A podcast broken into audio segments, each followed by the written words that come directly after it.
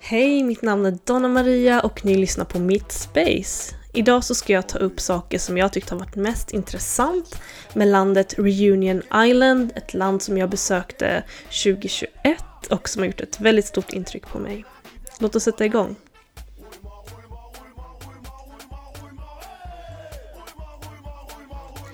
Föreställ er att ni ska åka till ett land som ni knappt känner till. Ni har bara vetat om att det landet existerar i cirka ett år.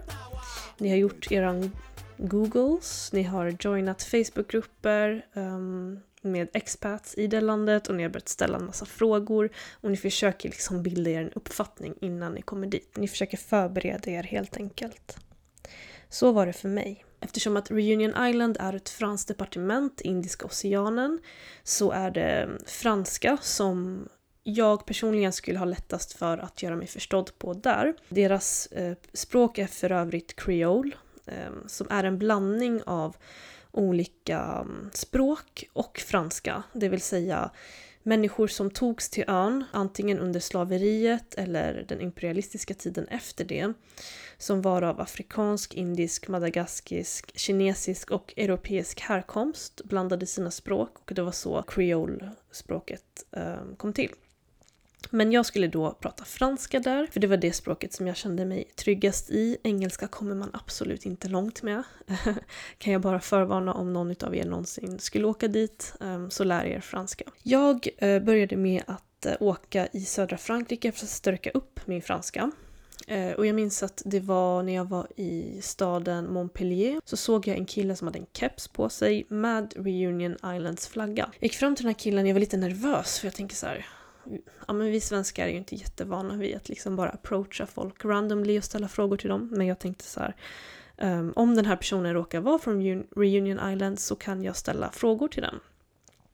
Jag undrade bland annat ifall jag ens skulle kunna resa in till Reunion Island. För jag visste att de hade haft väldigt starka um, eller strikta karantänregler. Men uh, ja, så han visade sig vara från Reunion Island och han sa till mig att det går bra att flyga dit. Och sen så ville han väldigt snabbt se till att jag skulle ha en bra start där. Så han kontaktade sin familj. Jag blev bland annat upphämtad av hans kusin i flygplatsen. Och han skjutsade mig till min Airbnb. Jag var väldigt snällt av honom att göra det. Jag var väldigt naiv. Uh, jag trodde att jag skulle kunna ta bussen till mitt Airbnb. Jag kände inte till att infrastrukturen var väldigt dålig och bristfällig.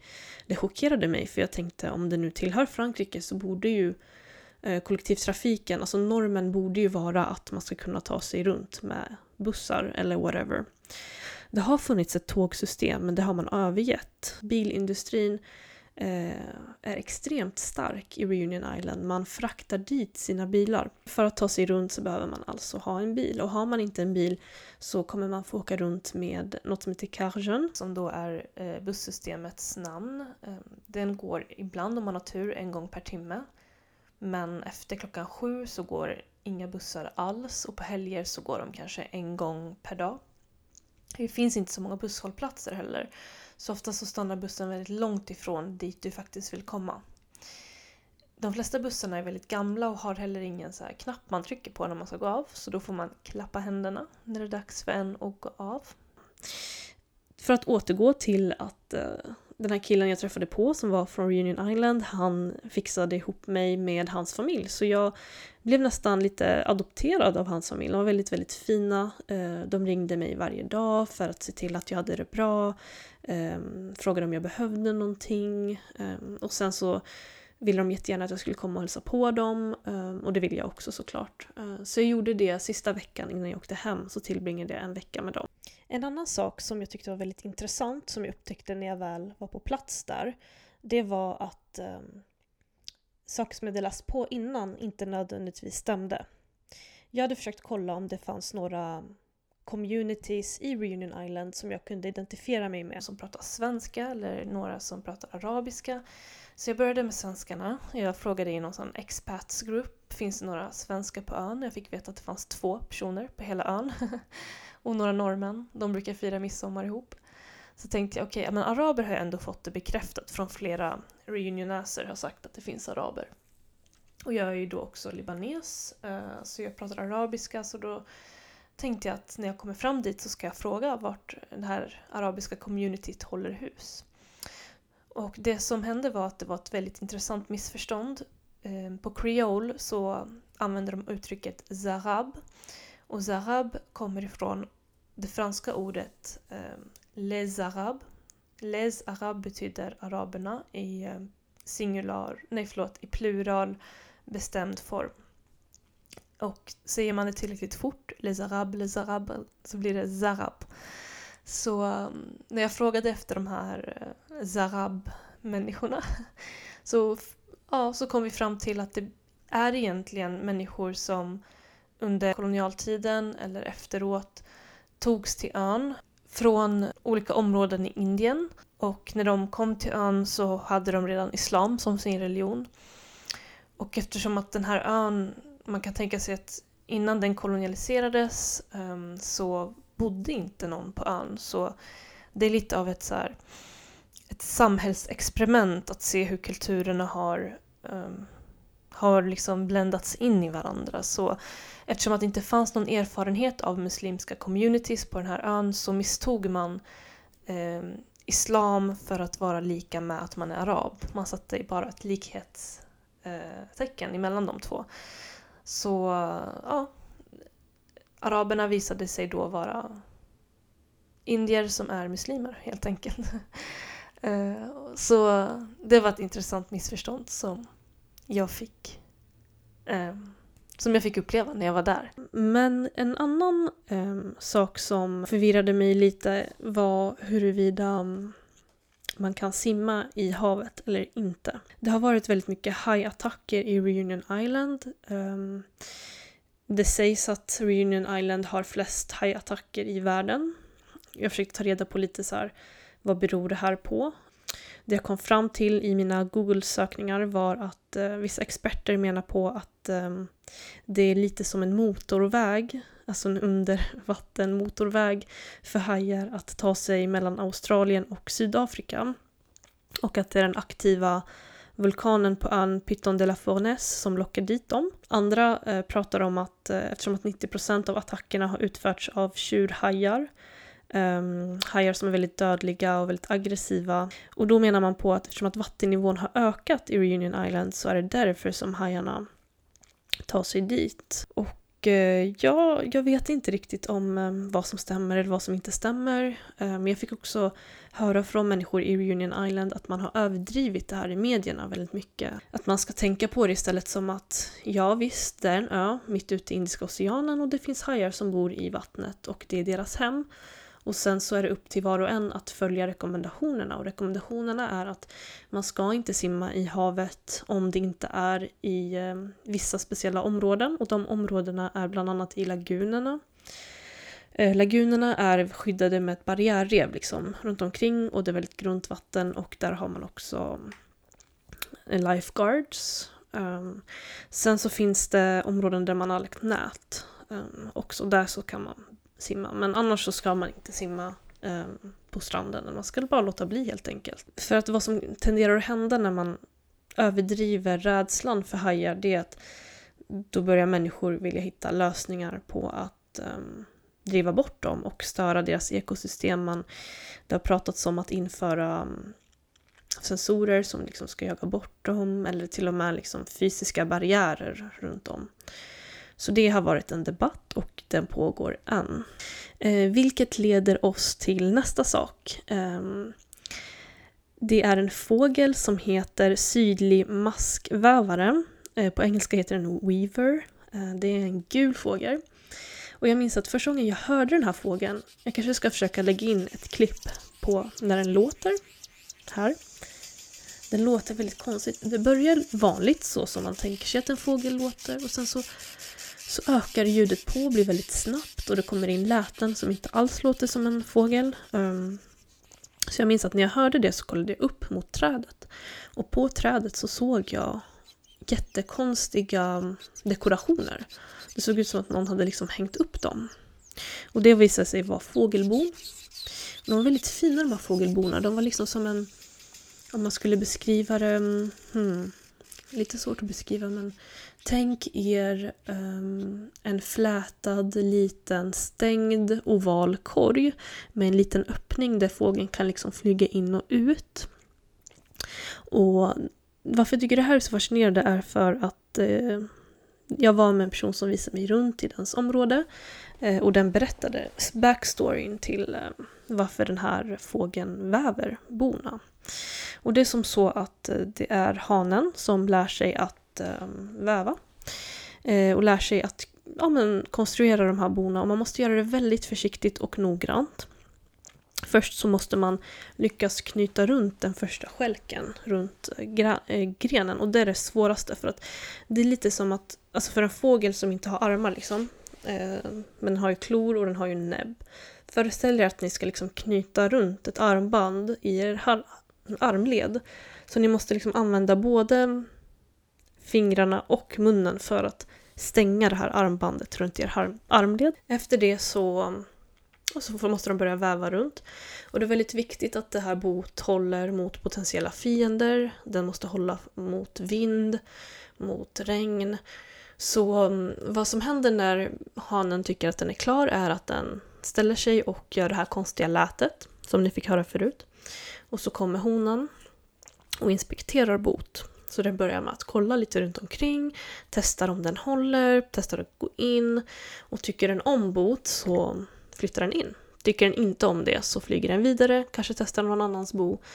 Um, och då måste hanen försöka hitta någon annan potentiell, vad ska man säga, sambo. Uh, och lyckas han inte göra det efter ett par dagar, då kommer stråna bli uh, bruna. Och honorna kommer aldrig flytta in i ett brunt um, fågelbo. De vill att det ska vara liksom fortfarande grönt, och man ska se att de här kvistarna är färska. Så... Um, Ja, då får hanen helt enkelt ta sönder det här boet och börja om. Jag tyckte att det var väldigt intressant. Och för övrigt så vill jag också tillägga att när jag åkte till ön så åkte jag helt själv. Um, och jag träffade på otroligt mycket fina människor som visade mig runt. Um, och det finns väldigt mycket att lära sig, och varje person som jag träffade visade mig ja, men dens favoritplatser, dens favoritmat, dens favoritväxter. Och det är någonting som jag verkligen uppskattade med ön, dess befolkning. De är otroligt givmilda och gästvänliga. Jag tror att de också fascinerades över att jag åkte dit, för det är väldigt ovanligt för um, turister att åka dit om de inte är fransk, alltså fransmän helt enkelt. För det är inte så många som känner till att ön existerar.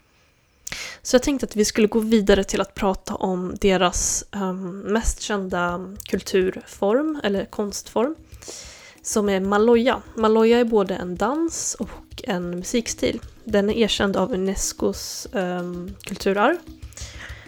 Historien bakom Maloya är otroligt stark. Um, det började lite som blues i U S A. Det var madagaskiska och afrikanska slavar som på sockerplantagerna sjöng och dansade Maloya som en typ av självbevarelsedrift, att få uttrycka sig, att få, liksom, få utlopp av sina känslor, att få känna sig levande. Och den förbjöds på ända fram till sextiotalet på grund av den starka koppling till den kreolska kulturen. Man, jag tror att liksom den franska administrationen insåg styrkan av den här konstformen, hur mycket den betydde för um, det beslavade folket, och därav förbjöd den. Um, jag tror till och med nu när jag kollar så förbjöds det ända fram till åttiotalet. Ja. Så man, de som ville utöva den här konstformen fick göra det väldigt långt ute på sockerfälten där de inte kunde höras eller synas. Um, och en av de mest kända Maloya-musikerna är Daniel Varou. När jag var där så hyrde jag en stuga av en dam som heter Germaine. Och jag och Germaine, vi blev väldigt bra vänner. Germaine um, pensionerade sig väldigt nyligen. Och... Um, Hon försökte lära sig engelska och jag försökte lära mig franska.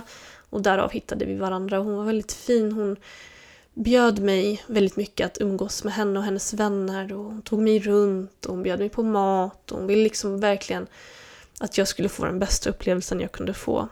Och jag minns att jag pratade med henne om att Daniel Varou, den här artisten som jag nämnde förut, att hans låt samplades av Kanye West i låten, eh, remixen till Drunk in Love av Beyoncé och Jay-Z. Jag minns att jag frågade henne, jag undrar vad Daniel skulle, eller vad han tycker om att de använde hans låt, för det var också en låt som liksom handlade om Nelson Mandela och som hade väldigt liksom djup innebörd och som sen användes i en helt annan kontext. Och hon sa till mig, ja men låt oss ringa Daniel och fråga, det är min vän. Jag var okej, okay, wow, vilket sammanträffande. Så vi tog upp luren och så fick jag höra på dem. De pratade kreol som jag inte förstod, men hon översatte sen att, att han hade sagt att han, han blev inte så här jätteglad, men han blev liksom inte jättearg heller. Han var ganska obrydd. Um, han är ju en världsartist och han är jättekänd liksom av hela världen, så han kände väl inte att han behövde markera, men att han han skojade lite om det, han var lite skämtsam och sa att det var nog att eh, Kanye West gjorde den här samplingen för att imponera på Beyoncé och att då hans låt skulle vara en sån sak som skulle imponera på henne. I Reunion Island så finns det mycket som människorna är missnöjda med. En sån sak är de ökade klyftorna, de socioekonomiska klyftorna. Alltså ända sedan slaveriet egentligen, så när man avskaffade slaveriet så, så var det slavägarna som kompenserades och aldrig slavarna. De som härstammar från um, the slave descendants, alltså de som, vars familjer, om man går tillbaka i tiden, kom till ön genom att ha liksom tvingats dit, um, lever fortfarande.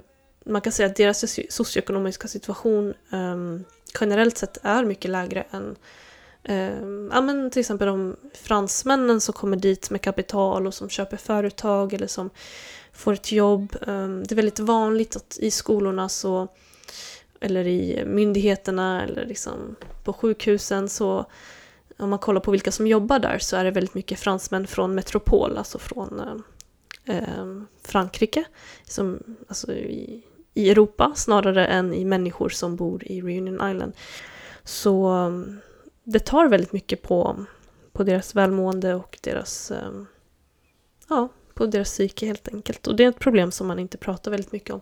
Ett annat problem är hur dyrt det är att handla mat. Um, tänker att eh, det kostar typ lika mycket som här i Sverige, så går man in på supermarket, fast ännu dyrare till och med, för att all mat exporteras in i ön. Och det är någonting som många i Reunion Island har klagat på, att varför odlar vi inte mer inhemsk mat? Alltså de har ju verkligen väderförutsättningarna, man kan odla i princip allting, och eh, istället så har man med historiskt sett odlat eh, sockerrör, och än idag subventioneras sockret, och det har gjort att eh, man inte använder de landutrymmena som finns för att producera mat helt enkelt. Så den här rörelsen, eh, de gjorde en demonstration eller en protest och valde att ockupera en eh, rondell. De hade organiserat sig väldigt bra där också. De hade lite av ett system eh, att eh, alla som bor där hjälps åt, eh, odla mat, och de var i princip självförsörjande skulle man kunna säga. De hade veckosam, eller så här, veckoråd där de tog upp saker som de tyckte behövde förändras eller förbättras, och in, uppstod det konflikter så, så hade de krismöten där de pratade igenom saker. Men det är också värt, värt att notera att det de gör anses ju inte lagligt av, av den kommunen där de befinner sig i. De befann sig i ett Ett område som heter Le Tampon. Det låter lite kul, men det är så det heter. Och eh, istället för att då liksom försöka ha någon typ av samtal eller samråd med det här communityt, så har man flera gånger liksom rivit ner det, eller verkligen så här med våld försökt att eh, få människor att lämna. Och det har ju inte heller resulterat i ett bra resultat. Um, så det är väldigt delade åsikter kring den här Camp Sazaleh. Men det är väldigt häftigt för mig att få se att, för en, också en viktig poäng med hela den här ockupationen var att de ville visa på att i Reunion Island så har vi alla förutsättningarna för att leva med varann i harmoni, med, i välstånd. Vi har råd att äta och må bra, och så länge vi tar hand om varandra och använder resurserna vi har på ett,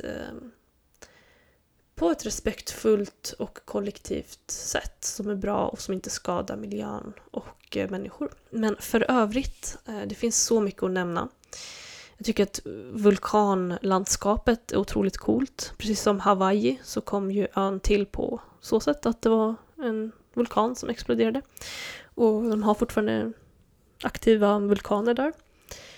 Jag fick för mig att vandra upp för en vulkan. Det var den enda gången jag bodde på hostel, det var mot slutet för då hade jag lyckats boka in mig. Det var lite svårt att få rum där för att fransmännen åker dit och bokar i förväg som jag nämnde förut. Och det var väldigt många som skulle försöka hitta jobb i Reunion Island. Så då innan de hittat boende så bodde de på det här hostelet väldigt länge så flera hade varit där flera veckor liksom. Men det var en kväll då vi satt uppe och då var det några som sa ja men vi ska hajka, så här, vill du med? Jag bara ja, absolut. Men jag har faktiskt aldrig hajkat upp för en vulkan och jag visste kanske inte vad jag gav mig in på. Jag hade inte ens en pannlampa så jag fick liksom ha min telefon och lysa upp med. Och vi skulle då åka mitt på natten för att, för att se soluppgången. Det var hela poängen med att liksom göra det här mitt på natten. Jag hade på mig en eh, tjocktröja och en vindjacka men jag borde haft på mig mycket, mycket bättre kläder än så. Eh, för det blir otroligt kallt när man går upp för den här vulkanen. Och eh, tills att solen går upp. Och jag eh, hade på mig sneakers, typ såhär Nike-skor. Och de blev helt upprivna för att eh, vulkanlandskapet är ju väldigt så här, sten, väldigt vassa stenar. Och eh, ja, går man där så kommer man förstöra sina skor om man inte har bra skor. Men jag minns att vi vandrade och vandrade och vandrade och vi kom liksom aldrig fram. Och eh, jag förlitade väl mig kanske lite på att de här eh, nature junkies, människorna som hade gjort det här tusen gånger förut, eh, som var vana vid det, att de skulle liksom kunna det här. Men eh, så var det inte. Vi gick vilse helt enkelt. Eh, och senare när vi skulle tracka vår väg så såg vi hur fel vi hade gått. Det var otroligt sjukt. Men vi kom upp till slut och det blev ingen soluppgång, eller det blev ju såklart en soluppgång men det var väldigt molnigt så vi fick liksom aldrig se solen, men jag minns att inför att den skulle gå upp så satt vi liksom och darrade och var jättefrusna och så hade vi någon sån här folietäcke över oss och jag minns att det var väldigt mysigt ändå att vi fick göra det. Förutom det så hände det otroligt mycket. Jag kan berätta om en man som jag träffade på, han var en munk. Jag träffade på honom på bussen. Han var kanske, alltså han såg ut att vara åttio år gammal. Och han berättade att han har varit i Sverige när han var ung. Um, I samband med att han åkte till Tyskland och sen för att jobba så hamnade han till slut i Sverige. Och, och det var väldigt häftigt för att han berättade att när han var alltså, i Sverige på den tiden så fann, alltså, han var liksom väldigt udda.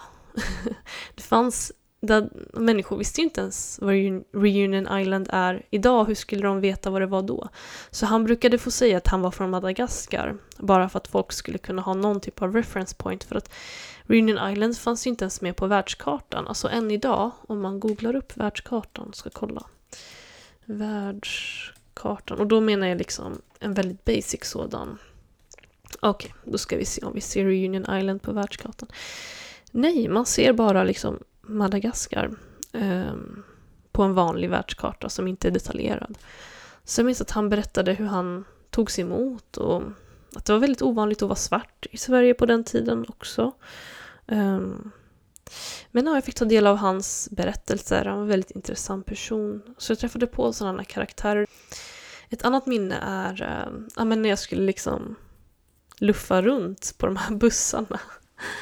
Och ibland så kom bussen, ibland så kom inte bussen. Och, um, det var ett tillfälle då jag... Uh, ja, men så jag hade ju min stora väska med mig överallt. Och det skulle ta kanske två timmar innan nästa buss skulle komma. Så jag ville gå runt lite. Så tänkte jag, men var ska jag lägga min väska så länge? Så gick jag och la den hos um, badvakterna. Och de var otroligt snälla.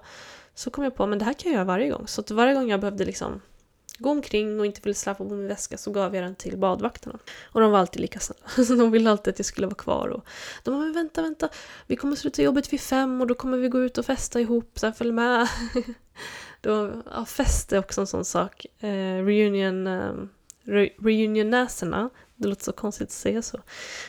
De älskar att festa. Det är verkligen en, så här, en sån kultur där man liksom firar livet och man ser till att så här, umgås med varandra. Det är ett väldigt socialt folk.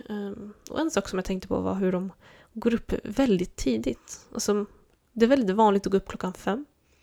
Jag tror att det beror på, alltså själva ön kallar, kallas på franska, eller den har fått lite som ett slogan, eh, Lille intense, vilket betyder liksom den intensiva ön, och den är verkligen jätteintensiv. Alltså på så sätt att människor är igång hela tiden. Jag förstår typ inte hur det är möjligt. De har så mycket energi. De vaknar fem på morgonen och eh, de gör liksom tusen saker. Um, typ när jag var hemma hos en person så, eller egentligen hos alla jag var med, de ville visa mig så himla mycket, och vi ska åka dit, vi ska göra det här, vi ska göra det, vi ska vandra, vi ska göra det, och jag blev helt utmattad. Jag bara, hur orkar de här människorna? De har otroligt mycket livsglädje och energi, och jag vet inte om det är att man liksom bor nära naturen, att man vaknar med solen, att man har frisk luft, att, att det är varmt, att det är liksom, jag vet inte vad det kan bero på. Vissa där som är väldigt spirituella, de sa att det handlar om alltså den vulkaniska energin. Alltså att energin på ön är otroligt liksom stark, och att många påstår sig då känna av den. Men också på tal om vulkanerna. Um, en sån sak som är väldigt underutilized um, på ön, det är alltså bergvärme eller liksom vulkanenergi. Lite som på Island. Alltså hade man kunnat införa det, som för, förändra infrastrukturen där, så hade det Hade jag, ja, det hade varit mycket mer hållbart på ön om man kunde ha, liksom, låt oss säga bussar eller, eller vägar eller typ så hem eller företag eller industrier som drivs av den här liksom, energikraften som då kommer från vulkanen. Det hade verkligen varit någonting. Och det är inte någonting som jag ser att uh, i nuläget kommer ske, men det är en sån sak som jag tänker att de så småningom kommer, kommer få... Ja, men få till, tillämpa. Och en sak som är väldigt synd är att i takt med att vattennivåerna ökar så kanske inte Reunion Island kommer finnas. Um, det finns liksom ingen, jag har inte pluggat eller läst om någon specifik tid då man förutspår att ön kommer vara helt borta, men jag har förstått att läget är liksom ändå kritiskt. Um, och jag tycker att det är väldigt synd, för att det är ett väldigt fint land. Um, Ett land vars människor och kultur och natur har gjort otroligt mycket intryck på mig. Eh, en sista sak innan jag eh, säger hej då för idag är att jag skulle vilja ta upp det här med monsteraplantor, monsteraväxter som vi har hemma hos oss, väldigt många av oss här i Sverige. De är väldigt fina. Eh, visste ni att de bär frukt? Alltså ätbar frukt. Första gången jag såg det var i Reunion Island. Jag blev helt chockad. Jag bara, men vad är det här? Så var det någon som sa till mig, men det är en frukt, man kan äta den. Men just den jag såg var inte mogen, vilket var väldigt synd. Men jag frågade så här, vad, vad smakar det som? Och så sa de liksom att den smakar som ja, inte så jättegott typ. Så här, väldigt smaklös och svårtuggad typ, men att den ändå går att äta. Så om någon av er har smakat äh, monsterafrukt så får ni jättegärna höra av er till mig och säga vad ni tyckte att den smakade som. Äh, och tills dess så vill jag säga tack för att ni lyssnade så här långt. Hej då!